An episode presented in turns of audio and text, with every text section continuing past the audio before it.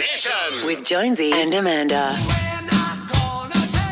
I want you to get up right now. I feel like I'm taking crazy pills. Go to your windows, open them, and stick your head out and yell, I'm as mad as hell. I'm not going to take this anymore. Let's get on down to the Jonesy and Amanda Arms for the pub test.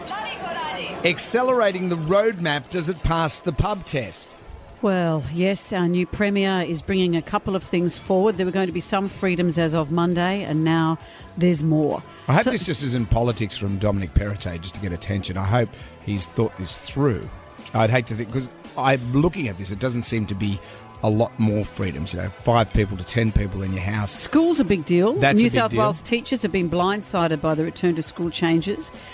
Interestingly, they're saying well, a number of them aren't vaccinated yet, but let's face it, there's been some time. You, you know, Yes. But but there was a deadline that has moved. Certain years were going to go back to school, and then everyone else would be staggered. Now, certain years are going back to school, and then at a certain date, everyone's going back. They're saying that this puts Year 12 students at risk because there's more chance of catching COVID.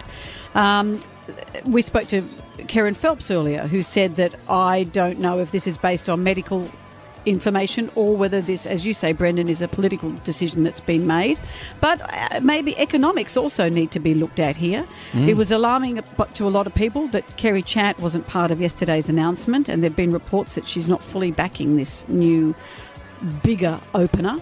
So, what do you think? Accelerating the roadmap, does it pass the pub test? Yes, it does. It definitely does. The restrictions that we're on were too harsh, and especially against other countries, we need to open up more than what we already have. A bit of a worry about this opening on Monday. Being in a unit, it's going to be a worry if 10 people are coming when people aren't even wearing masks here. This is a housing commission. We don't want to be put out with all the police coming and won't be able to get out to pay my rent or do anything. It's a real concern. Let's just go ahead and do it. It's going to happen, so let's just do it now.